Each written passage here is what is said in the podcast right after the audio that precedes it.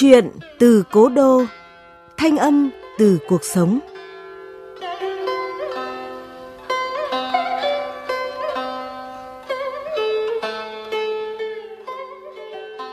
Chào mừng quý vị và các bạn đến với chuyện từ cố đô của báo Ninh Bình Điện tử, phát đều đặn vào 21 giờ tối thứ bảy hàng tuần tại địa chỉ website báo ninh bình.org.vn, các nền tảng số Spotify, Apple Podcast, Google Podcast. Tôi là Tuấn Anh sẽ đồng hành cùng quý vị và các bạn trong không gian văn học chuyện từ cố đô. Chuyện từ cố đô sẽ mang đến những câu chuyện chọn lọc về nhiều nội dung, khía cạnh khác nhau trong cuộc sống như tình yêu, gia đình, xã hội, con người, cùng thông điệp nhân văn về cuộc sống qua giọng đọc ấm áp và truyền cảm. Câu chuyện tuần này có nhan đề Ngủ một nửa của nhà văn Vũ Thanh Lịch qua giọng đọc Kim Ngọc. Mời quý vị và các bạn cùng lắng nghe.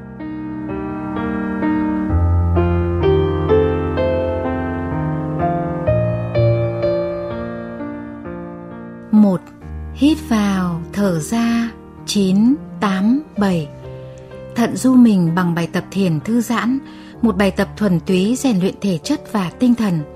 Bài thiền chỉ có âm thanh do nghệ sĩ thường đọc thuyết minh phim trên truyền hình hướng dẫn. Thận nghe và luyện mỗi ngày, giọng nghệ sĩ mềm mại và ấm áp thấm dần vào cơ thể thận. Thận thuộc lời hướng dẫn đến mức không cần mở loa máy mà dòng suối ngôn từ tự phát ra từ tâm tưởng mình. Hít vào, thở ra, 6, 5, 4. Hơi thở đã vào nhịp, vận hành trơn tru như các bánh răng trong hộp máy đồng hồ. Thả lỏng toàn bộ cơ thể, thận bắt đầu nghĩ đến chuyển động của các vi mạch từ đầu ngón tay út phải, ngón áp út, ngón giữa đến đầu sang các vi mạch ở nửa bên trái cơ thể. Các tế bào bắt đầu được kiểm soát, sự kiểm soát chậm rãi và tinh tế. Hết một vòng, mọi chú ý của não bộ hướng đến từng tế bào, nhịp thở hòa vào chuyển động của các vi mạch. Có tiếng thạch sùng chép miệng, nó đang gọi bạn tình, nó vừa bắt được một con muỗi, đúng ra là ăn cắp con muỗi bị vướng trên tơ nhện khi con nhện chưa kịp đu tới. Con nhện sẽ trắng tay dù mất công răng lưới là do nó không may mắn hay do nó chậm chạp. Không nghĩ đến các tiếng động xung quanh, tiếng nghệ sĩ từ trong tiềm thức vẳng đến nhắc thận. Cũng đừng cố quên các tiếng động, hãy để nó trôi qua như hơi thở. Đừng rơi vào trạng thái ngủ, hãy thức để lắng nghe và cảm nhận các phần nhỏ nhất trong cơ thể mình đang chuyển động. Đây là phần tập khó nhất với thật cũng là phần tập cho thận nhiều khoái cảm nhất, điều khiển bộ não của chính mình. Anh có thể cảm thấy dưới lớp da mình các tế bào dân dân như vô số mũi kim châm tỉa, những tế bào nặng như bột kim cương bắt đầu lắng dần.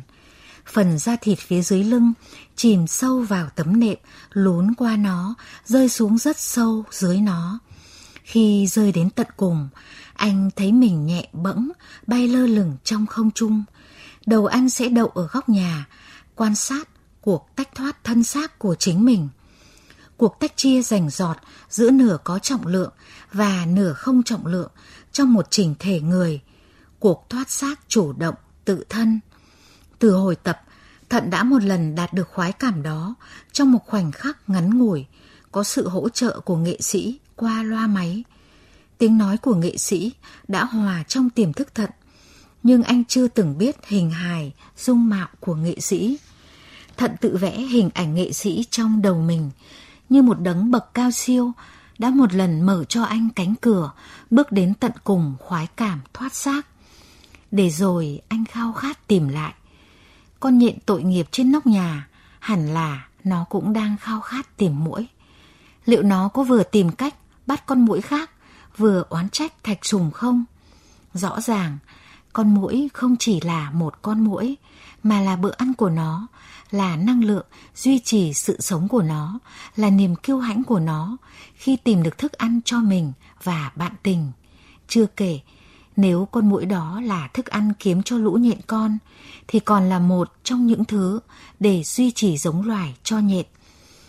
Vậy thì gã thạch sùng kia có đáng là kẻ thù của loài nhện không, hay chỉ của riêng con nhện vừa răng tơ? Nếu mình là con nhện kia, mình sẽ thế nào?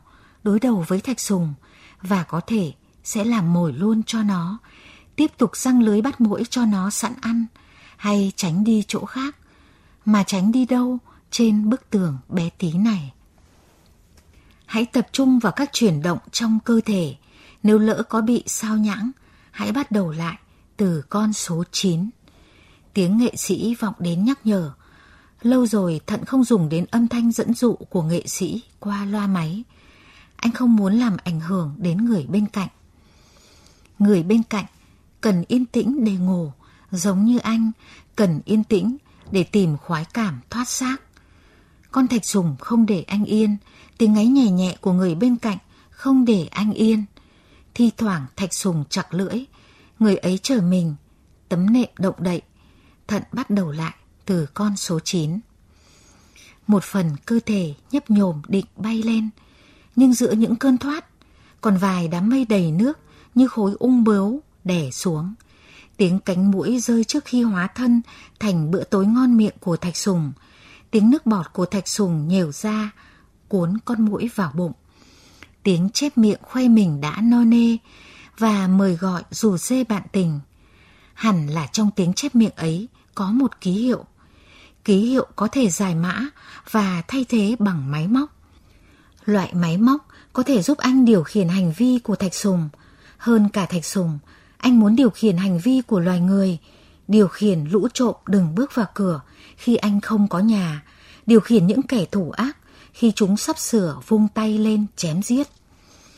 Hồi học phổ thông, anh đã từng đạt giải thưởng sáng tạo vì nghĩ ra ý tưởng chế tạo một cỗ máy điều khiển cánh cửa tự mở khi chủ nhân về đến nhà. Nó giúp chủ nhà không phải xuống xe mở cửa, nhất là những cái xe đã được thiết lập tự động tắt máy khi gạt thả chân trống. Vậy là chủ nhân sẽ không mất công nổ máy trở lại để phi xe vào nhà, bớt tốn xăng khi khởi động lại máy, bớt thải khí dư thừa ra môi trường. Giải thưởng khiến anh xuất hiện trên truyền hình địa phương như một anh hùng trẻ tuổi, khiến họ hàng làng xóm đi đâu cũng tự hào nhận mình là người cùng làng, cùng họ với thận. Giải thưởng còn giúp anh được tuyển thẳng vào đại học. Ở đây, anh cùng các bạn của mình biến ý tưởng ấy thành một cỗ máy điều khiển bằng tay với các mô hình có thể nhìn thấy được. Hình ảnh và tiếng nói của anh tiếp tục được truyền đi với những bước sóng rộng hơn trên các kênh truyền hình quốc gia và có thể xa hơn nữa mà anh chưa biết hết. Anh tốt nghiệp loại giỏi, từ chối mọi mời gọi của nước ngoài để về cống hiến cho quê hương. Để thực hiện khát vọng, anh đã từng hẹn ước trên truyền hình tỉnh nhà trong lần lên sóng đầu tiên. Hồi ấy, quê hương anh ưu tiên tuyển thẳng tất cả sinh viên tốt nghiệp loại giỏi về công tác. Riêng Thận được chọn nơi mình sẽ lao động và cống hiến. Một nơi phù hợp với sở thích và sở trường của anh. Anh trở thành niềm tự hào của những bậc sinh thành, dưỡng dục, một cá nhân kiệt xuất trong cơ quan nơi anh chọn đến. Bao nhiêu nội lực, đam mê và nhiệt huyết bắt đầu được anh mang ra để khẳng định sự khác biệt của mình với số đông những đồng nghiệp vào cơ quan bằng cách thông thường. Anh cũng tự tin khẳng định không có quyền lực nào bền vững bằng quyền lực của tình yêu và tinh tế từ chối lời mời, kén rể hấp dẫn của một cá nhân quyền lực để đi theo tiếng gọi tình yêu. Anh lập trình một kế hoạch hoàn hảo cho tương lai và không quên mục tiêu lớn nhất đời mình là chế tạo thành công cỗ máy điều khiển bằng ý nghĩ. Đương nhiên, việc đầu tiên anh làm là tìm cách giải mã ý nghĩ và cảm xúc, nguồn năng lượng siêu nhiên của con người. Năng lượng siêu nhiên cũng sẽ phải có nguyên lý hoạt động của nó, nhất định anh sẽ tìm ra. Hãy để ý nghĩ của mình chạm tới từng tế bào trong cơ thể để thấu hiểu, vuốt ve và dung dưỡng. Cố gắng để ý nghĩ truyền đi một cách tự nhiên như tín hiệu của tình yêu và nỗi đam mê. Tiếng nghệ sĩ lại vọng về nhắc nhở thận. Anh không biết ý nghĩ mình đã đi đến phần nào trên cơ thể. Anh bắt đầu lại như một lẽ đương nhiên, không bực bội tức tối dù không hề thích thú. Hít vào, thở ra, 9, 8, 7.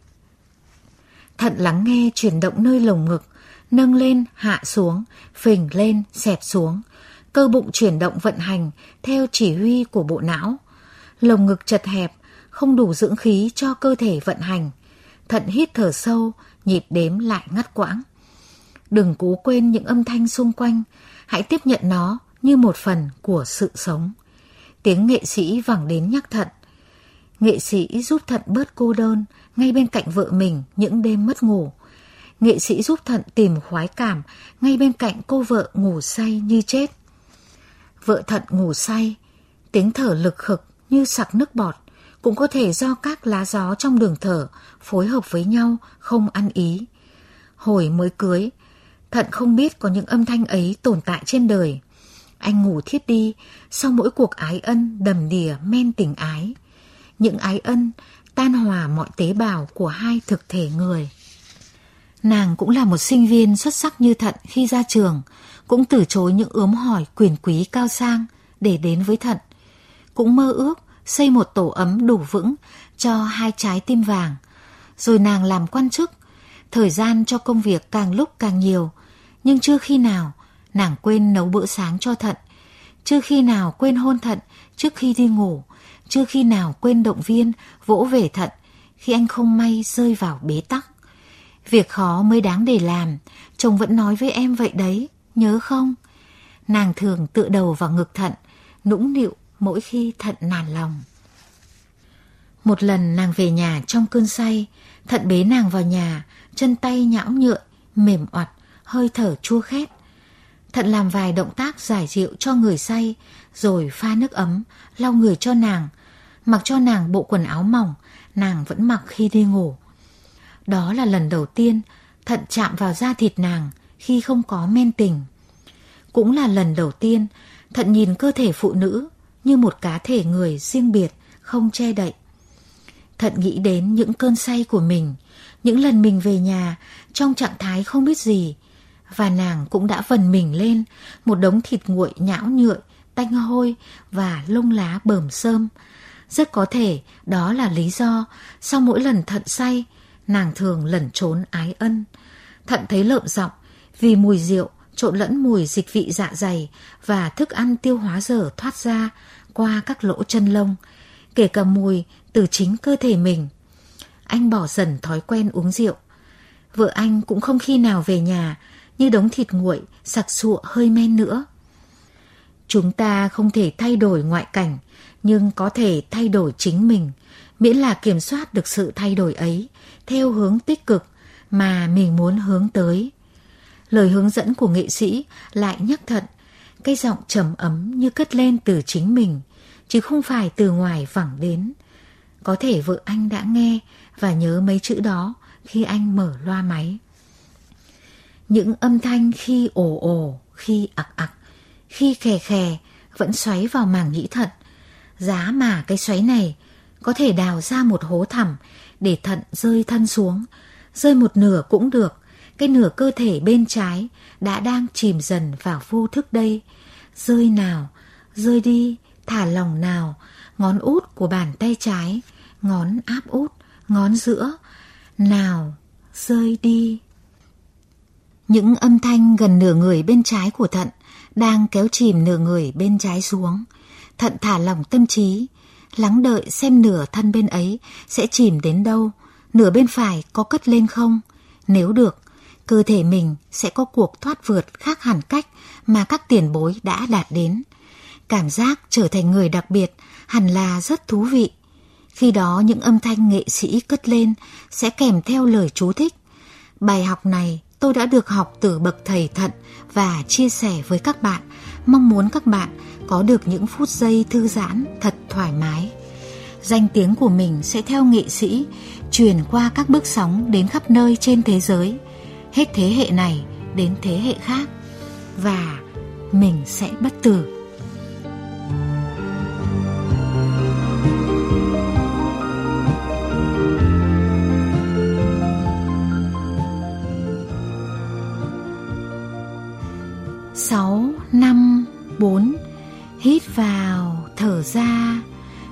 Tục đếm chăm chú lắng nghe chuyển động của các tế bào ở nửa thân bên trái bồng bềnh nóng lạnh chìm xuống cất lên chập chờn Anh không lo làm cái máy triệt lông làm hồng xe khít cho chị em em khỏi tốn tiền, đi spa có hơn không? Đằng này... Cô đồng nghiệp đảnh đót vừa nói vừa quẳng lên bàn anh tờ báo cáo tháng, bôi đỏ dòng chữ cũ dích ở phần kết quả, tiếp tục triển khai thực hiện đề tài nghiên cứu, và phương hướng tháng sau vẫn dòng ấy không thừa thiếu một chữ nào. Ừ, các cô thích gọt cằm nâng mũi hay làm sạch làm hồng làm mới làm khít, cái gì gì gì gì thì mặc xác các cô. Các cô muốn sửa tướng mạo cho hút tiền giữ của, muốn khâu vá cho hợp phong thủy mà hưởng cái sung sướng thì mặc kệ các cô, chồng các cô hưởng, bồ các cô hưởng, liên quan gì tới tôi mà tôi phải nghĩ. Nếu vòng một cô A không nâng thì trông thế nào nhỉ? Cô B không tỉa chỗ ấy thì trông làm sao? Làm hồng xe khít cái ấy thì chồng cô C sẽ có cảm giác thế nào? Liệu khi anh ta chui vào, vết sẹo khâu có làm vướng víu? Thận đã không chịu nổi những thì thào rúc rích của các cô ở bên kia bức vách kính dày 8mm. Anh đã bật cửa lao sang phòng bên, đúng lúc họ đang mở ra đọ nhau, xem kiểu tỉa lông nào đẹp hơn ở chỗ tam giác ấy. Những mảnh váy xòe đang vén tớn lên, bị thả xuống bất ngờ, tạo gió, thổi bay vài tờ giấy trên bàn. Cô này nhặt, cô kia vơ, có cô váy còn chưa rơi xuống hết, cũng cối vơ như cố tình trêu ngươi thận. Cho thận biết thế nào là hiệu quả của các loại máy làm đẹp có thể thu về hàng sấp tiền mỗi ngày. Tiền, tiền, tiền, rồi đến lúc các cô sẽ thấy không cần cái máy nào động vào các cô.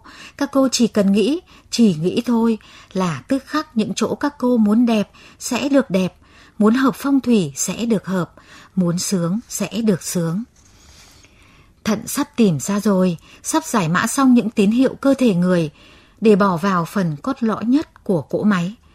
Này, hay là anh cứ vẽ đại ra một ít số liệu nữa cho đủ đi, rồi báo cáo cho hình thành nhanh, còn làm cái khác, phấn đấu làm lấy vài công trình cho oách chứ anh. Cậu phó phòng trẻ tuổi bảo vậy, anh định nói gì đó, nhưng nhìn nó đứng khoanh tay tỉ mông lên bàn máy tính của anh, quay lưng lại màn hình nơi anh đang làm việc, nên anh đành chỉ cười thôi. Mà lâu nay anh có nói chuyện với mấy người đâu. Có những ngày từ sáng đến chiều ở cơ quan, anh chỉ phát âm vài lần với vài từ đơn giản. Ừ, vâng, chị ạ, anh ạ, thế thôi. Cơ miệng ít hoạt động cũng cứng dần. May là anh còn một kênh giao tiếp khác, bằng những ngón tay qua các đường truyền tín hiệu. Các đường truyền cho anh tiếp cận dữ liệu từ các camera lắp ở khắp nơi trong thành phố. Hà cớ gì phải làm dối, làm dối thì bao giờ mới có kết quả thật, mà không thật thì thả chết còn hơn. Lẽ ra anh đã đủ dữ liệu, nhưng có người muốn sử dụng kết quả ấy cho một nghiên cứu khác. Người ta lấy cắp, sử dụng trước, đương nhiên thành công trước, và anh không thể khai thác lại. May là càng ngày, camera càng được lắp ở nhiều nơi, anh được cho phép khai thác, chỉ cần tuyệt đối bí mật. Anh còn một lãnh địa, đặc biệt là ngôi nhà của mình. Mọi ngóc ngách, anh đều đặt những cỗ máy, từ to đến bé, để thu thập thêm nhiều thông tin hơn từ mọi hành vi của mỗi người. Chưa kể nó còn là phương tiện bảo vệ ngôi nhà anh khỏi mọi sự xâm phạm lặt vặt đời thường.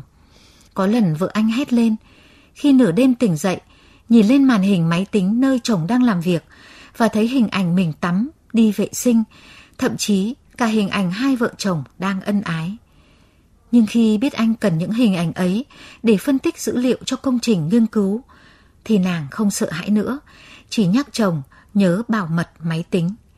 Sau này vợ chồng ít ái ân hơn, nàng ít thay quần áo ở nhà, ít đi vệ sinh ở nhà và chỉ tắm qua loa trước khi đi ngủ. Đành vậy, thận chặt lưỡi. Ở cơ quan, nàng có phòng riêng, đầy đủ thiết bị vệ sinh rồi, nằm làm quan cơ mà. Thận bảo, vợ làm quan mà anh làm lính mãi, vợ không chán à? Nàng bật lại. Em không có khả năng nghiên cứu nên phải làm quan chức. Anh là người sáng tạo, anh hãy nghĩ ra một cái gì để ai cũng phải dùng hoặc là nửa thế giới phải dùng như cái băng vệ sinh phụ nữ ấy. Nghĩa là phải tìm được thứ gì có ích cho thiên hạ, một cái đột phá càng tốt. Anh có làm quan như em hoặc hơn em, cũng không ai nhớ đến khi anh nghỉ hưu. Tốt số thì tên anh được ghi vào sách kỷ yếu, thứ sách in cho thật rực rỡ, rồi vứt vào các xó xỉnh của thư viện, hoặc vứt đi làm rác. Mà rác đang làm nghẽn thở cả đất lẫn trời rồi, anh có thấy không? Đấy, anh chọn đi. Làm cái gì khổ, cái gì sướng, cái gì khó, cái gì dễ, chọn đi. Vợ anh lúc nào cũng thế, trao chát, thô lạnh, nhưng có lý, thận không cãi được. Nói cho sang mồm là thận không muốn cãi vợ để giữ hòa khí gia đình. Với lại, đám đàn bà như cô ấy chỉ nghĩ được đến cái băng vệ sinh, rồi mấy thứ máy tẩy tỉa triệt lông với gọt cảm nâng má, thì cãi nhau làm gì cho bận lưỡi. Để dành đầu nghĩ cái gì đáng nghĩ hơn cơ. Cái thứ mình nghĩ ra rồi sẽ khiến đám đàn bà ấy, từ cô vợ quan chức của mình đến mấy đứa lăng xăng trong cơ quan, đến những bà bán rau, những chị bán cá và cả đám đàn ông ếch xỉ nữa, phải trầm trồ thán phục, phải thích thú sử dụng, rồi hình ảnh của mình sẽ chuyển đi khắp thế giới, không chỉ bằng mấy cái chảo bé tí treo đầy khắp các tỉnh dọc đất nước này mà bằng vệ tinh vũ trụ. Mình đã mất công nghĩ cơ mà, phải rất ra gì chứ? Nghĩ, nghĩ hết bao nhiêu đêm rồi, bao nhiêu thời gian và công sức đã đổ xuống, mà kết quả cứ chập trà chập chờn. Quyền lực cũng thích, vinh quang cũng thích, sướng ngay cũng muốn, bất tử cũng muốn. Chưa nghĩ được cái hay ho mà bỏ cơ hội làm quan chức cũng tiếc. Hay là cứ phấn đấu kiếm cái ghế, vì ghế rồi cũng đến lúc phải thôi ngồi, khi ấy ta tập trung vào nghiên cứu. Không, khi ấy ta già rồi mà đang quen ngồi ghế đệm, liệu có còn hứng thú lăn lê ra mà nghiên cứu nữa không? Chưa kể cái bà sung sướng, chèn lấp hết nếp nhăn não bộ rồi, còn chỗ nào mà sáng tạo nữa. Chọn cái nào cũng tốt, bỏ cái nào cũng tiếc.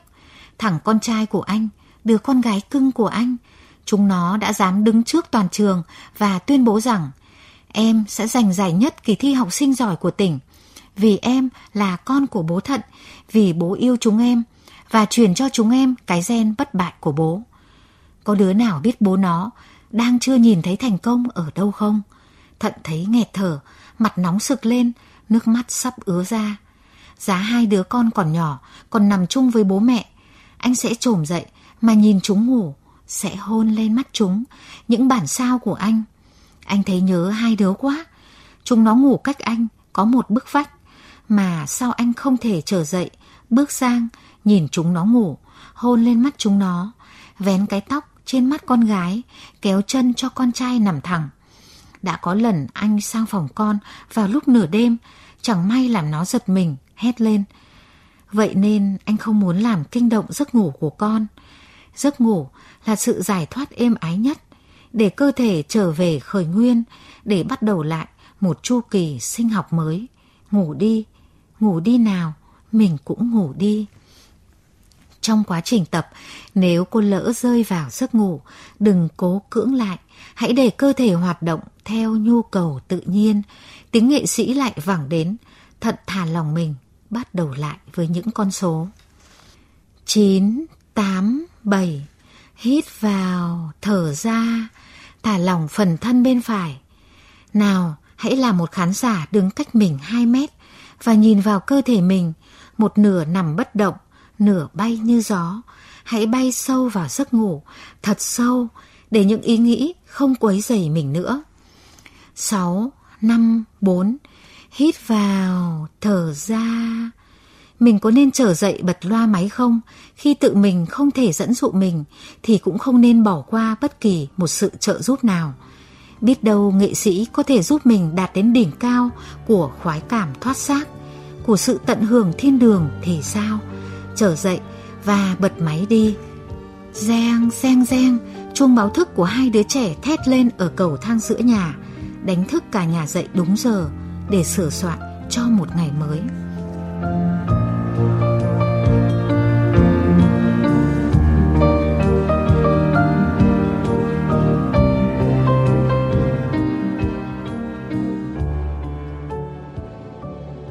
Thận rơi phịch xuống, đầu óc choáng váng như cốc rượu vừa bị pha nước lã.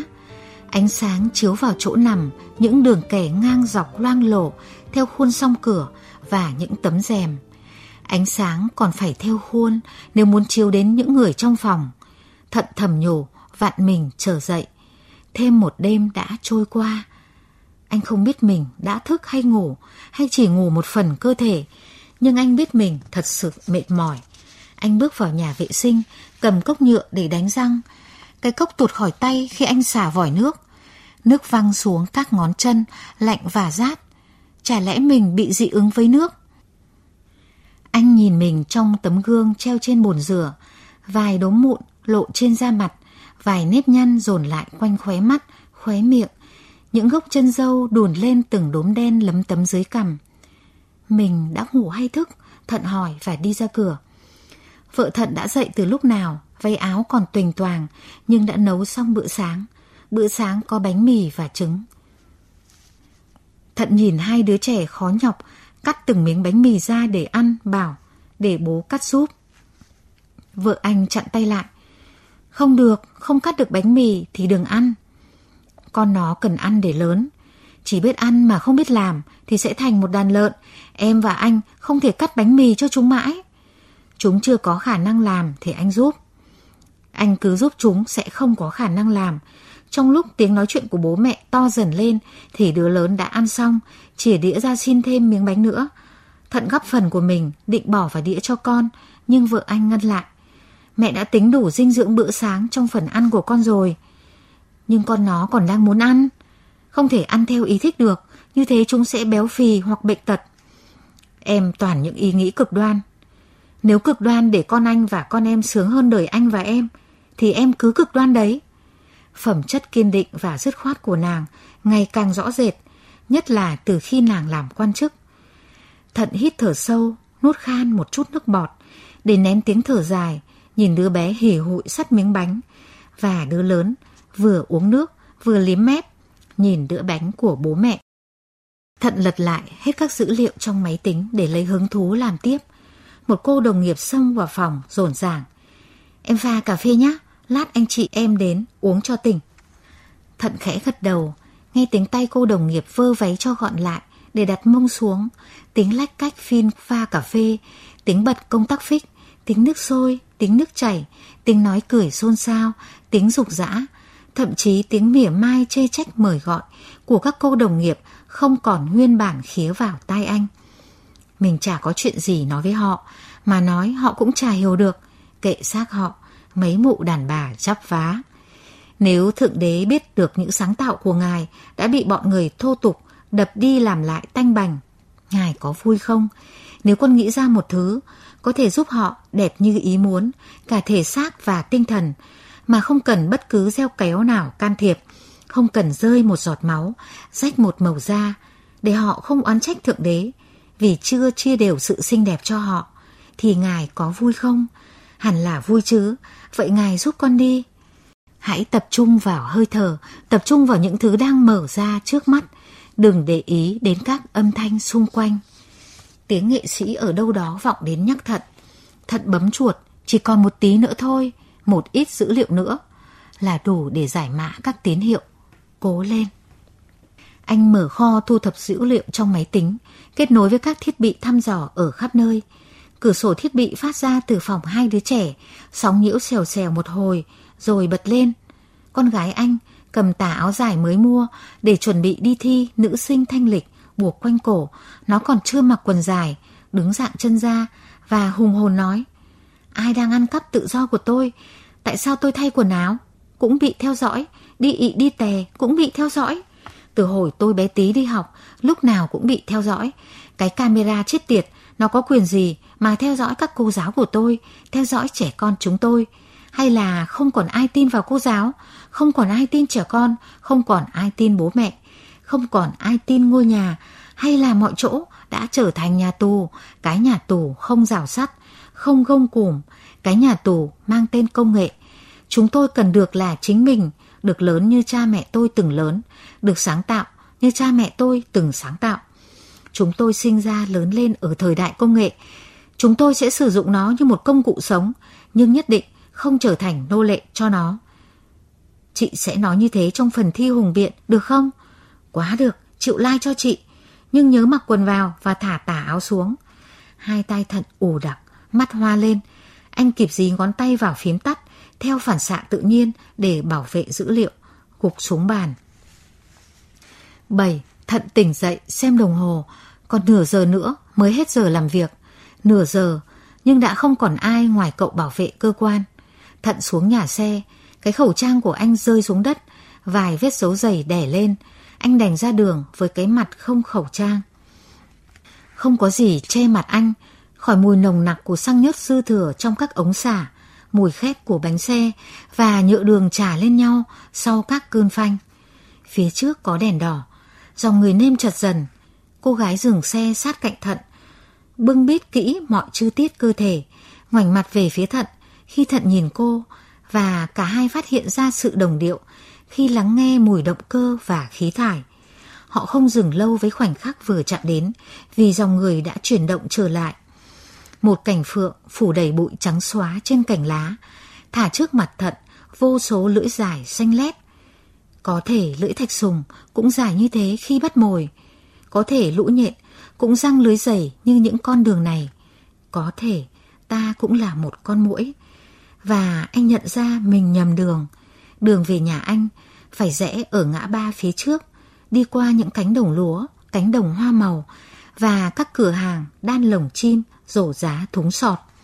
Ngôi nhà của anh, tổ ấm của anh ở ngôi làng ven sông, dưới tán một cây dã hương cổ thụ, nơi không khí trong lành và làng quê còn yên bình như thuở mới sinh sôi. Con đường anh đang đi dẫn vào trung tâm thành phố. Nơi đầy các thứ phù hoa đẹp đẽ và cuốn hút. Trong tình trạng giao thông hiện tại, anh khó có thể rẽ ngược trở lại để về nhà. Đành vậy, thận chặt lưỡi, đi thôi. Ở ngã sáu bùng binh hình tam giác giữa trung tâm thành phố, thận dừng chờ đèn đỏ và gặp lại cô gái bưng bít kỹ mọi chi tiết cơ thể đang rẽ vào quán trà sữa. Có một vụ ẩu đả của học sinh và họ gọi cho cô giáo. Tại sao chỉ có cô giáo? Đám phụ huynh đâu cả rồi? Thận nghĩ và lách qua đám đông đang chờ đèn đỏ, rẽ vào quán. Một cháu đứng ở cửa cúi đầu nói.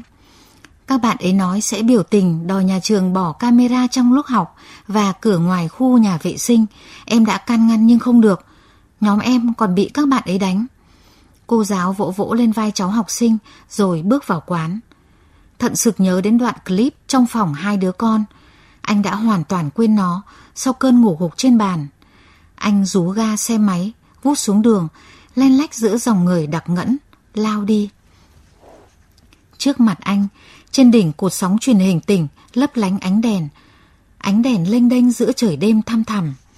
Xen giữa những khe hở của các chảo thu phát tín hiệu, anh thấy cậu học sinh non tơ tên Thận đi qua các bước sóng, hòa lẫn trong âm thanh mê hoặc của người thuyết minh, chui vào rồi đi lại đứng ngồi chễm trệ trên vô tuyến trong tất cả các gia đình. Bố mẹ anh, các thầy cô giáo của anh, những người yêu quý anh, làng xóm họ mà quê hương anh, ai ai cũng hồi hộp, chăm chú theo dõi từng chuyển động của anh trên màn hình, lắng nghe từng âm thanh phát ra trên loa máy. Loa máy rẻ, anh nghe thấy tiếng hét của vợ trước màn hình máy tính có cảnh cô đi vệ sinh, tiếng kêu đanh thép của con gái trong căn phòng của nó.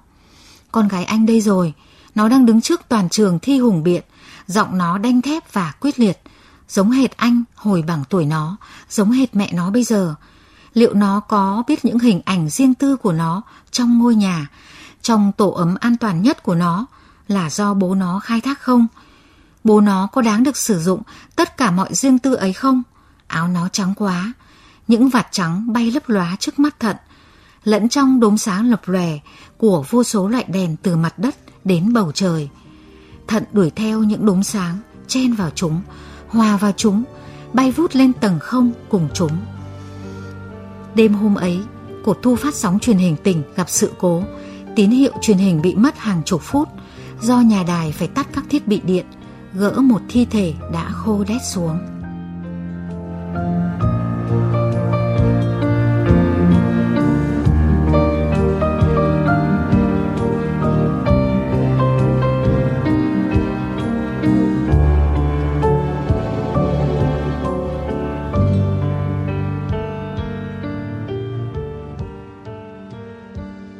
Quý vị và các bạn vừa nghe chuyện ngắn Ngủ một nửa của nhà văn Vũ Thanh Lịch. Bài tập thiền chỉ là cái cớ để tác giả gửi gắm ý đồ văn chương về tình người. Nếu như thiền là bài tập giúp điều hòa nhịp thở cũng như giúp tâm trạng thư thái, giảm áp lực trong công việc, tạo ra nhiều sáng kiến mới mẻ trong học tập và công việc, thì bài thiền của Thận, nhân vật chính trong truyện ngắn Ngủ một nửa, lại luôn bị đứt quãng để rẽ sang hướng khác. Cuộc sống xô bồ, hối hả vì cơm áo gạo tiền cùng những khó khăn, thiếu định hướng cho công việc, sự bất đồng, không tìm thấy sự đồng cảm trong mối quan hệ gia đình và con cái, luôn đẩy thận vào chân tường. Nội dung của tác phẩm khiến chúng ta liên tưởng tới chuyện ngắn Sống mòn của nhà văn Nam Cao. Tác phẩm văn học hiện thực sống động phản ánh cuộc sống bế tắc, tù túng, quẩn quanh của người trí thức trong vòng xoáy xã hội kim tiền. Còn với ngủ một nửa của nhà văn Vũ Thanh Lịch đã khéo léo xây dựng nhân vật thận là trung tâm của sự bế tắc, thiếu quyết đoán và luôn bị ngoại cảnh chi phối đẩy đưa. Bạn văn biết tới cây bút Vũ Thanh Lịch thông qua nhiều tác phẩm mang hơi hướng mà theo cách gọi của nhà phê bình văn học Nguyễn Thanh Tâm là đánh thức dấu xưa chuyện cũ, gọi dậy những linh hồn ngụ trong các lớp trầm tích, gợi về một nét phong tục tập quán, nhắc lại những tên đất tên người, thì ở chuyện ngắn ngủ một nửa, Vũ Thanh Lịch đã chứng minh để chúng ta biết thêm tài năng của chị khi khai thác những vấn đề của đời sống đương đại rất tài tình. Đặc biệt là sự đấu tranh giằng co trong tâm trí giữa thiện, ác, tốt, xấu, cao cả, thấp hèn, tiến bộ, bảo thủ. Từng chi tiết, cảnh huống chuyện được nữ nhà văn chắt chiêu lượm nhặt, sắp xếp để chúng cuốn quyện, hài hòa trong mối quan hệ giữa đồng nghiệp, giữa người thân trong gia đình mà nhân vật trí thức thận đang phải đối mặt. Sẽ chẳng có ai có thể trả lời được cho câu hỏi về cuộc đời của anh bằng chính anh. Để rồi trong lúc quẫn trí, anh đã giao phó số mệnh cho Cao Xanh để trở về với cát bụi. Cái kết buồn về số phận một con người khi còn trẻ luôn ắp đầy ước mơ và hy vọng. Theo dõi chuyện, nhiều lúc ta cảm thấy bí bách ngột ngạt cho cái hiện thực mà theo thận chỉ toàn những điều quẩn quanh nhỏ bé và tầm thường. Tầm thường từ chính khuôn mặt, giọng nói của những người cùng làm việc. Tầm thường từ chính cô vợ, mặc dù đang giữ chức vụ khá to, nhưng với thận cũng chẳng là hết. Tầm thường từ chính các câu chuyện do hai đứa con của anh nói chuyện hàng ngày. Nhưng thận đâu biết rằng chính những điều nhỏ bé và tầm thường ấy hàng ngày luôn bám giết đòi hỏi anh phải có thái độ tích cực khi đối diện. Mà nếu anh chậm lại để nắm bắt và đối diện, thì có lẽ thận đã tìm thấy hạnh phúc từ những điều bình dị xung quanh mình.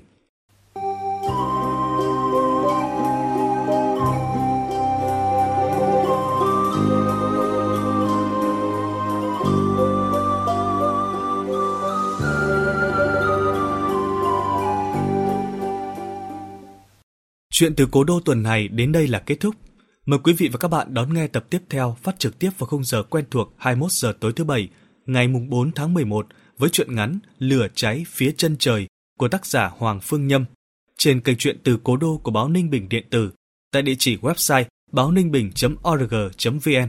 Tác phẩm khai thác về đề tài hậu chiến với số phận của những người phụ nữ ở hậu phương luôn mong ngóng hướng về tiền tuyến với một lòng trung trinh quả cảm – các bạn cũng đừng quên bấm follow chuyện từ Cố Đô trên các nền tảng số Spotify, Apple Podcast, Google Podcast và kênh YouTube trang fanpage của báo Ninh Bình và chia sẻ tới người thân, bạn bè cùng nghe nhé.